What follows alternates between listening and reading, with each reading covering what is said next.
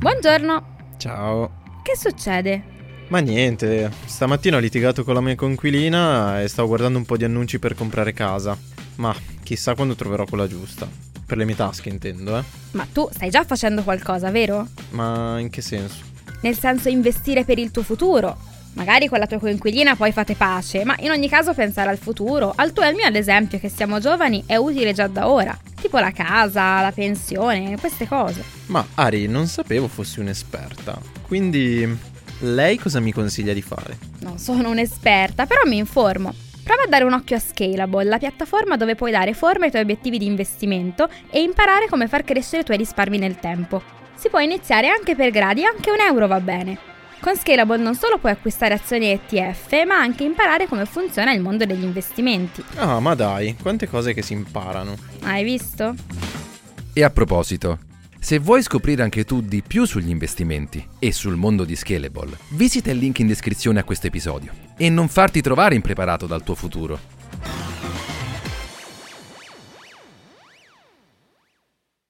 Have you heard of Instacart Business? It helps you take on Monday with office supplies, snacks, and last minute items delivered in as fast as one hour. And with access to over 1,200 retail brands, you can get your team's favorites, even their break room coffee. Get delivery that moves as fast as you do. Sign up for Instacart Business and for a limited time, get free delivery and 2% credit back for one year with a free Instacart Plus trial. Visit instacart.com slash business to redeem. Instacart Plus trial for new users while supplies last. Plan renews at $99 per year. $250 credit back minimum. Excludes alcohol. Terms apply. Have you heard of Instacart Business? It's a new way to stock up on supplies, fresh ingredients, and last minute items delivered in as fast as one hour. Whether you run an office, restaurant, or store, you can get what you need from over 1,200 retail brands with delivery that moves as fast as you do. Sign up for Instacart Business and for a limited time, get free delivery and 2% credit back for one year with a free Instacart Plus trial. Visit instacart.com slash business to redeem. Instacart Plus trial for new users while supplies last. Plan renews at $99 per year. $250 credit back minimum. Excludes alcohol. Terms apply. Benvenuti nel podcast di M&A International Consulting. Qui i risparmiatori medi si trasformano in investitori esperti.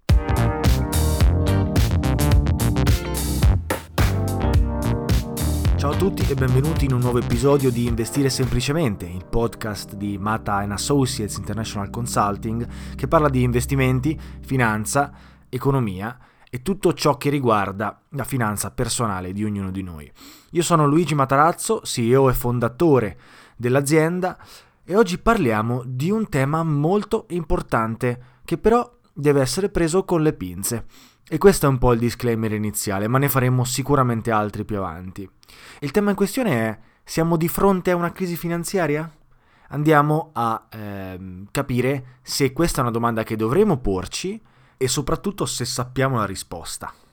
Come molti di voi sapranno, magari sentendo le news sui giornali o leggendo qualche articolo legato alla finanza, all'economia, eccetera, in realtà in Italia non c'è molta cultura di questo, quindi non so quanto i telegiornali riescano a darvi informazioni eh, corrette eh, da questo punto di vista.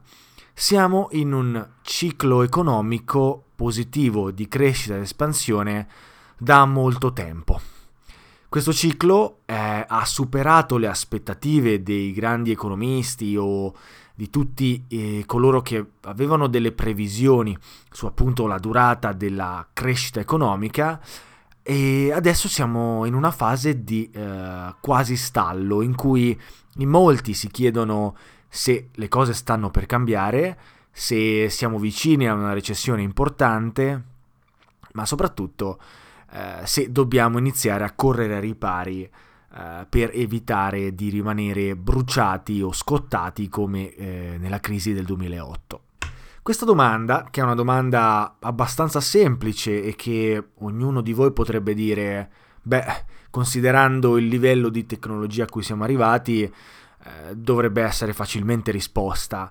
Beh, in realtà non è così semplice. Infatti, quando si inizia a parlare di futuro, quando si iniziano a fare previsioni su quello che sarà uh, il futuro prossimo o anche remoto, iniziano ad esserci i primi problemi. Non è facile, se non mi verrebbe da dire è impossibile capire cosa succederà nel futuro eh, al 100%. E questo è eh, il perché bisogna prendere l'argomento oggi con le pinze. La realtà infatti è che nessuno ha la verità in tasca, non io, né i grandi di Wall Street, né i telegiornali, né i capi di Stato. E quindi ogni previsione deve essere presa con le pinze o deve essere comunque eh, toccata con i guanti. Di, di, ditela come volete, ma la realtà è questa qui. E questo è il disclaimer più grande di questo, di questo episodio. Non prendete queste informazioni che sentirete, che sono tra l'altro mie informazioni personali che io sto condividendo con voi, date dalla mia esperienza, dai miei studi, eh, dal mio lavoro, eccetera. Però non prendete queste informazioni come verità. Piuttosto informatevi a vostra volta, processatele queste informazioni e fatevi una vostra idea, che credo sia la cosa più importante per imparare a capire di più la finanza, l'economia e per educarsi poi eh, finanziariamente.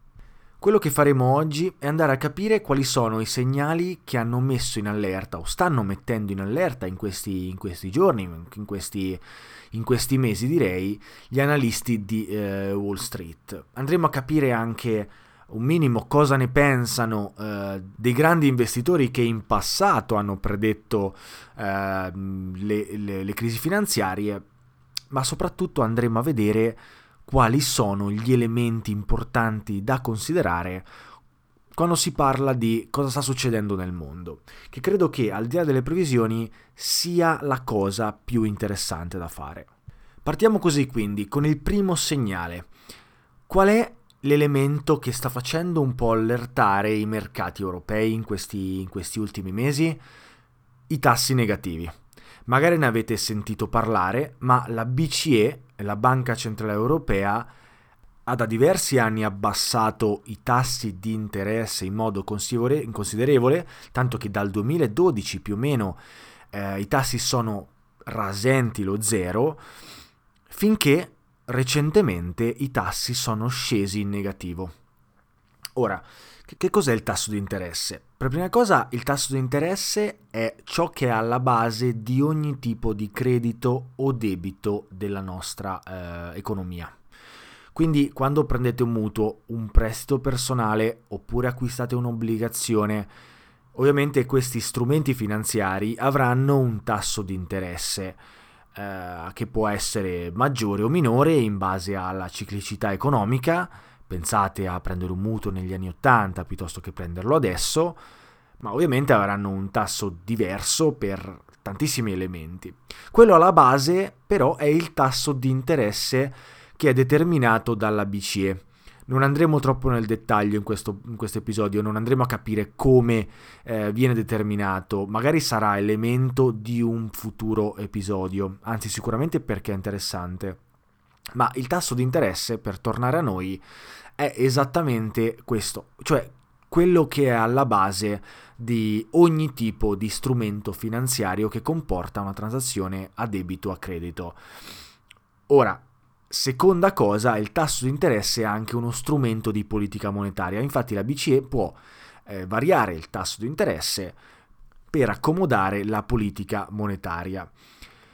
Anche qui ci servono un po' di base di macroeconomia per poter andare a capire cosa fa effettivamente la BCE, ma per ora rimaniamo così, veramente elementari. Questo tasso di interesse recentemente, come detto prima, è sceso sotto lo zero, il che è quasi assurdo. Adesso vi spiego perché, ma considerate che è la prima volta nella storia che ciò accade e quindi la maggior parte, se non tutti gli operatori economici, non sanno minimamente come eh, diciamo gestire questa situazione. Un tasso di interesse negativo significa che quando tu vai in banca per prendere un mutuo, quindi per farti prestare dei soldi dalla banca, invece di dare indietro più soldi di quelli che hai prestato, come ha sempre funzionato l'economia finora, la banca ti offre la possibilità di dare indietro meno soldi. Quindi se hai, un, uh, se hai preso un mutuo per 100.000 euro e il tasso di interesse è negativo, non dovrai ridare 100.000, ma dovrà ridare meno di 100.000 ovviamente in modo dipendente dal tasso di interesse, eccetera, e ovviamente escludendo le varie commissioni sul mutuo. Questa cosa si applica anche sui conti correnti. Ad esempio, se tu andrai in banca per depositare i tuoi soldi, ad esempio depositi 100.000 nel, nel tuo conto corrente, la banca invece di assicurarti che quei soldi otterranno, se tenuti fermi in banca, un 1% annuale, ad esempio, la banca ti offrirà dei tassi negativi, quindi pagherai a tutti gli effetti per tenere dei soldi nel conto corrente. E ancora, ancora questa cosa funziona anche con le obbligazioni. Quindi lo Stato emette debito, si fa finanziare e dovrà ripagare alla scadenza di quel finanziamento meno di quanto si è indebitata all'investitore. Cioè è una cosa che se ci pensate non sta né in cielo né in terra. Io, investitore, investo i miei soldi in un asset per fare che cosa? Per far sì che quei soldi mi facciano guadagnare altri soldi. Ed è esattamente l'unico motivo per cui investo, se no non investirei, se no terrei i soldi da un'altra parte, giusto? Eh, eh, quindi ovviamente un'obbligazione con un tasso di interesse negativo non è attraente minimamente per nessun tipo di investitore. Questo si ricollega a quello che dice Ray Dalio, cioè che l'economia è ciclica e che il passato non solo torna, ma si ripete ancora e ancora nel tempo. Ovviamente non soltanto lui eh, esprime questo concetto, è un concetto assodato nella macroeconomia. La cosa interessante che fa Ray Dalio è studiare i cicli di debito, i cicli economici in generale. E lui asserisce che quando i tassi diventano così bassi rimangono bassi nel tempo, tendenzialmente nella storia è successo che poi si è vissuta una crisi finanziaria. Proviamo a spiegare brevemente perché. Infatti lui divide il ciclo economico in diverse parti. Il primo, in cui eh, si parla di crescita economica, una fase espansiva in cui si emette molto debito per poter eh, potenziare la produttività di un paese e quindi far sì che il prezzo degli asset cresca di valore. E quindi una fase per cui il debito è usato a pieno per accomodare la crescita. Questa fase poi si trasforma in quella che lui chiama la fase eh, bolla, in cui gli asset continuano a crescere ancora eh, a lungo in modo esponenziale, ma quello che succede è che nell'aria si sente anche una sorta di euforia in cui sembra che questo stato di crescita non smetta mai di, di essere tale. In questa fase di bolla il debito inizia a essere non più sostenibile nel lungo periodo, finché non si arriva a una fase top eh, in cui fondamentalmente le banche centrali decidono di mettere un freno all'economia, restringendo un po' quella che è la politica monetaria. Così si abbassano i tassi e inizia una sorta di fase diversa. Infatti in questa fase di crescita esponenziale, in queste, in queste, fasi appena discusse, lo Stato, gli individui, le imprese, le banche si indebitano profondamente. Perché? Perché ovviamente il debito è usato appieno per la produttività. Qual è il problema di prendere molto debito?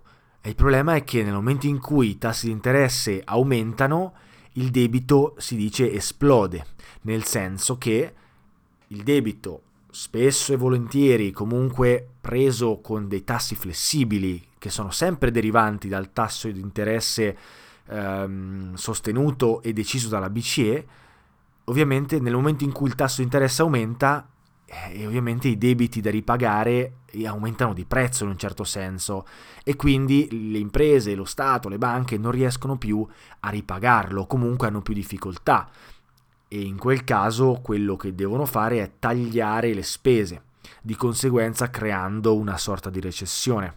Ci siamo fino a qui?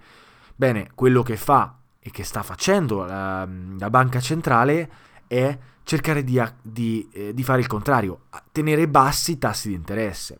Perché questo?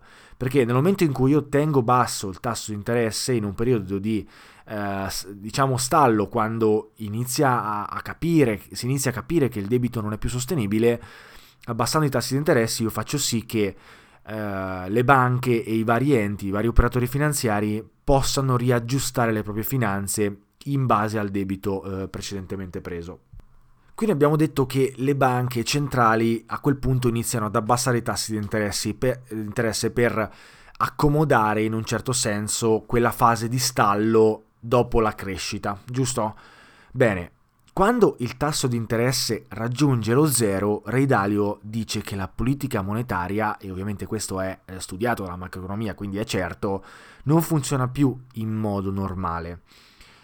E le banche centrali sono costrette a entrare in una fase di quantitative easing, in cui fondamentalmente comprano attività finanziarie, quindi attività liquide, obbligazioni, azioni, um, prodotti finanziari vari. Questo per far sì di aumentare il valore di tali attività, producendo una sorta di recupero da quella che sta per diventare eh, una recessione. Tuttavia, ciò contribuisce ancora ad abbassare i tassi di interesse, ancora di più verso lo zero. Ora, questo è eh, ciò che è successo finora sia in America sia, nel, sia in Europa tramite la Banca Centrale Europea. Tuttavia questo è successo anche prima della crisi del 2008 e ancora prima, prima della crisi eh, degli anni 40 fondamentalmente, della fine degli anni 30, in cui i tassi di interesse raggiunsero lo zero e poi effettivamente si entrò in un periodo di recessione molto importante in entrambe le situazioni. E quindi quello che suggerisce Ray Dalio è che a livello di ciclo economico siamo all'apice, siamo alla fine di quello che è un ciclo economico positivo. E ovviamente le, ehm, i dati gli danno ragione. Se pensiamo al nostro, alla recente crescita economica, beh, se guardate il grafico dell'azionale americano, questa è stata la crescita più importante della storia dell'umanità.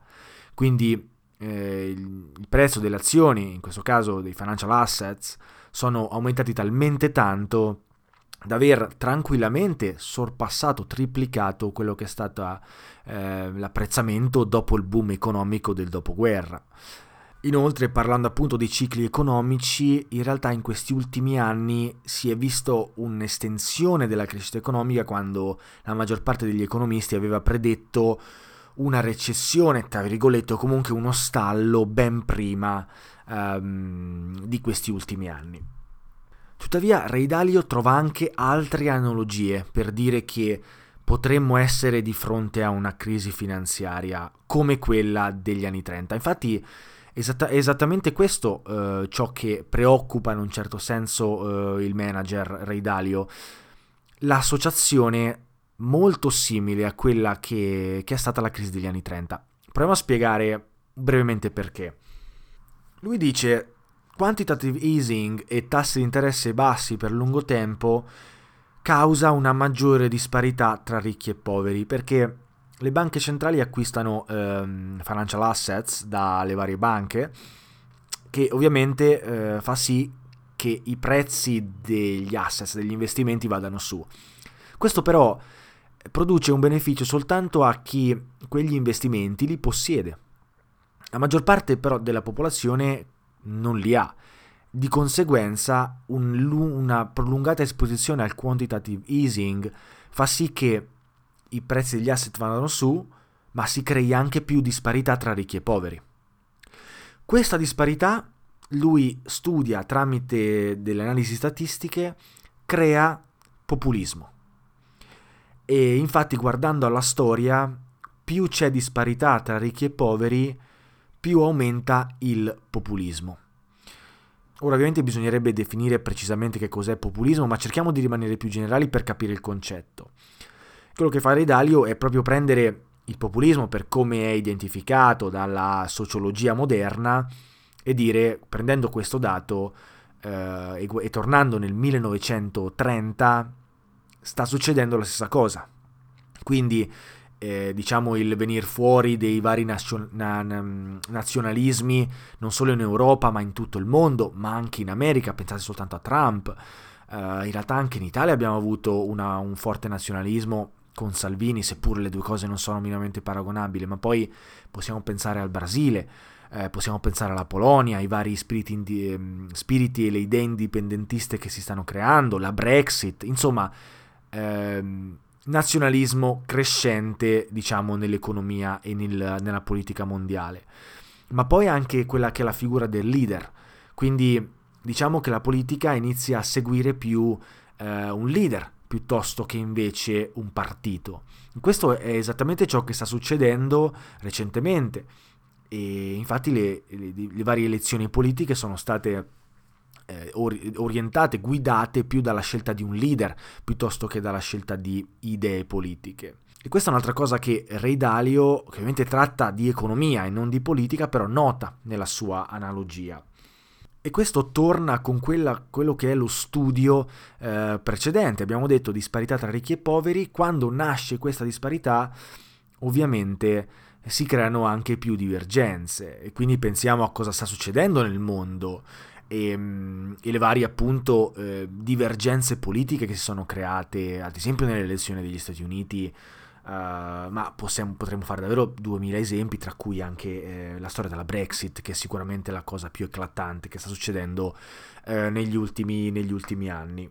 Stessa cosa succedeva negli anni 30, in cui figure di leader eh, venivano fuori, eh, emergevano come quella di Hitler in, eh, in Germania, ma, ma, come anche altre nei vari, nei vari, paesi che poi sono stati eh, principali, sono stati preponderanti e più importanti nella, nella seconda guerra mondiale. E, e, ovviamente anche lo spirito nazionalistico che venne fuori eh, in, quel, in quel periodo, che ovviamente creò il nazismo e il fascismo in Italia nello stesso periodo.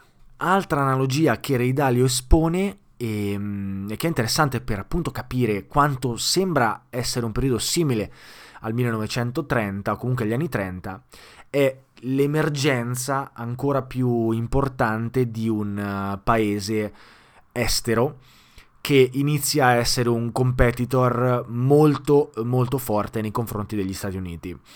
E in questo caso in questi anni è la Cina che ha avuto il boom economico più importante, forse ancora più grande del, di quello degli Stati Uniti negli ultimi anni, quindi sicuramente il, quello che è considerato il miracolo economico degli ultimi tempi, passando dall'86% di povertà al 7% di povertà a livello di popolazione in soli 30 anni. La Cina ora è un competitor economico e lì dietro che rincorre gli Stati Uniti per essere la, il leader mondiale. Ancora, è ancora distante dall'esserlo, ma diciamo che eh, se la, la, crescita continua esponenziale come lo è stata finora, sicuramente eh, sarà un paese da tenere sotto, sotto controllo e anche eh, con interesse da parte degli investitori.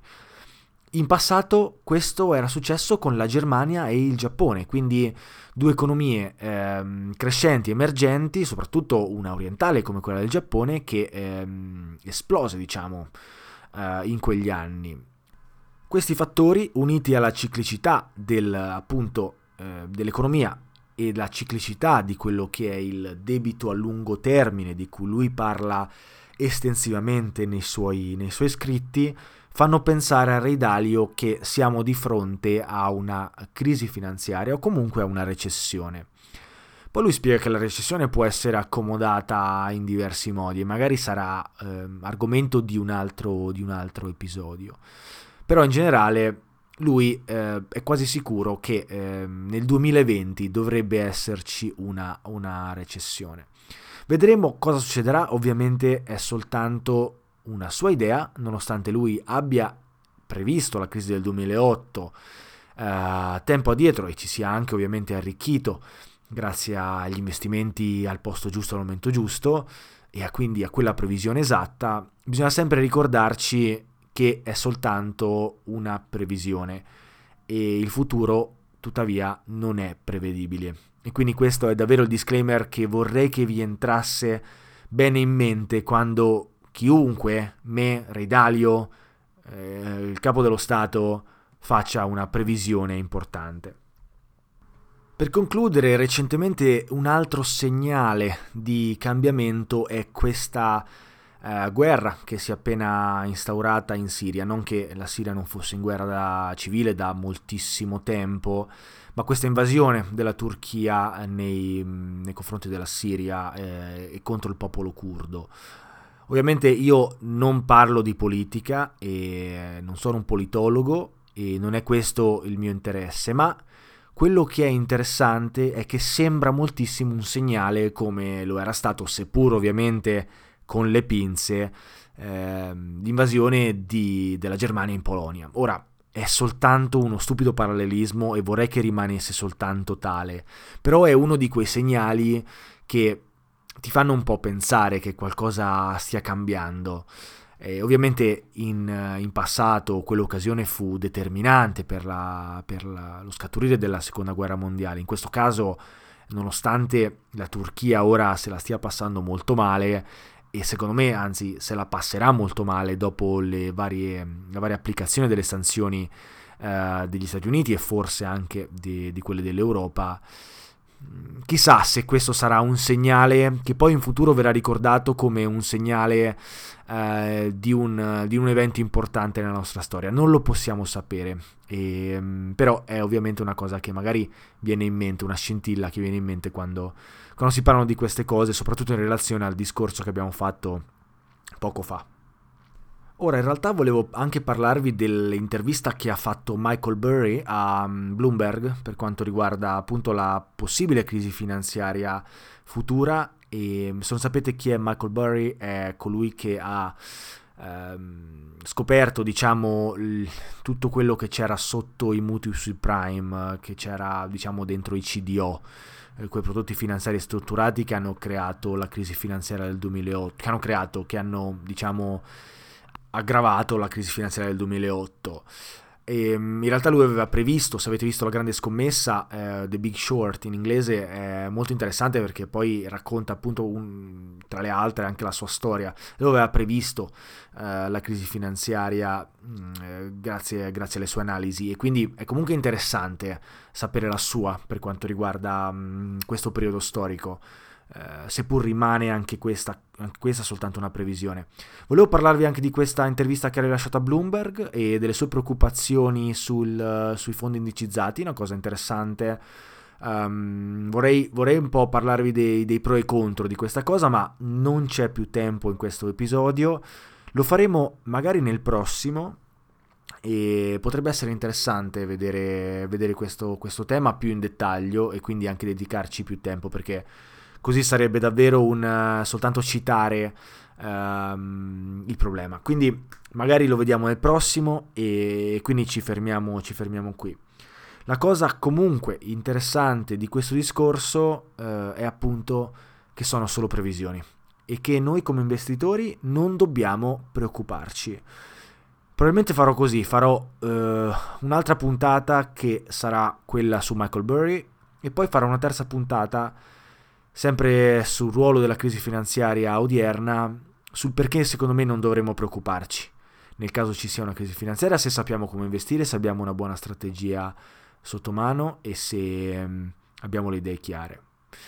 Ma va bene, fermiamoci qui, se no eh, l'episodio diventa troppo lungo e poi magari eh, può risultare anche stancante. È stato un piacere come al solito essere qui e raccontarvi queste cose, spero che sia stato molto interessante e lasciatemi un commento, un feedback. Eh, dovunque vi pare, per email, tramite commento, uh, come volete, a me fa sempre piacere poter uh, commentare queste cose con, con, voi e anche magari condividere diverse idee e opinioni sull'argomento. Ripeto, come al solito è stato un piacere essere qui, ci vediamo ad un prossimo episodio. Ciao a tutti!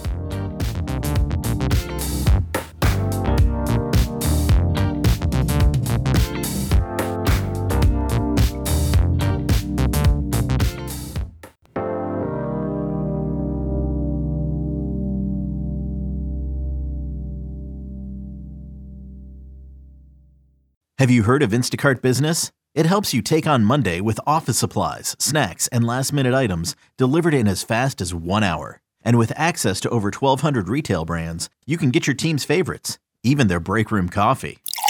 Get delivery that moves as fast as you do. Sign up for Instacart Business and for a limited time, get free delivery and 2% credit back for one year with a free Instacart Plus trial. Visit instacart.com slash business to redeem. Instacart Plus trial for new users while supplies last. Plan renews at $99 per year. $250 credit back minimum. Excludes alcohol. Terms apply. Have you heard of Instacart Business? It's a new way to stock up on supplies, fresh ingredients, and last minute items delivered in as fast as one hour. Whether you run an office, restaurant, or store, you can get what you need from over 1,200 retail brands with delivery that moves as fast as you do. Sign up for Instacart Business and for a limited time, get free delivery and 2% credit back for one year with a free Instacart Plus trial. Visit instacart.com slash business to redeem. Instacart Plus trial for new users while supplies last. Plan renews at $99 per year. $250 credit back minimum. Excludes alcohol. Terms apply. I'm Sandra, and I'm just the professional your small business was looking for. But you didn't hire me because you didn't use LinkedIn jobs. LinkedIn has professionals you can't find anywhere else, including those who aren't actively looking for a new job but might be open to the perfect role, like me. In a given month, over 70% of LinkedIn users don't visit other leading job sites. So if you're not looking on LinkedIn, you'll miss out on great candidates like Sandra. Start hiring professionals like a professional. Post your free job on linkedin.com/people today.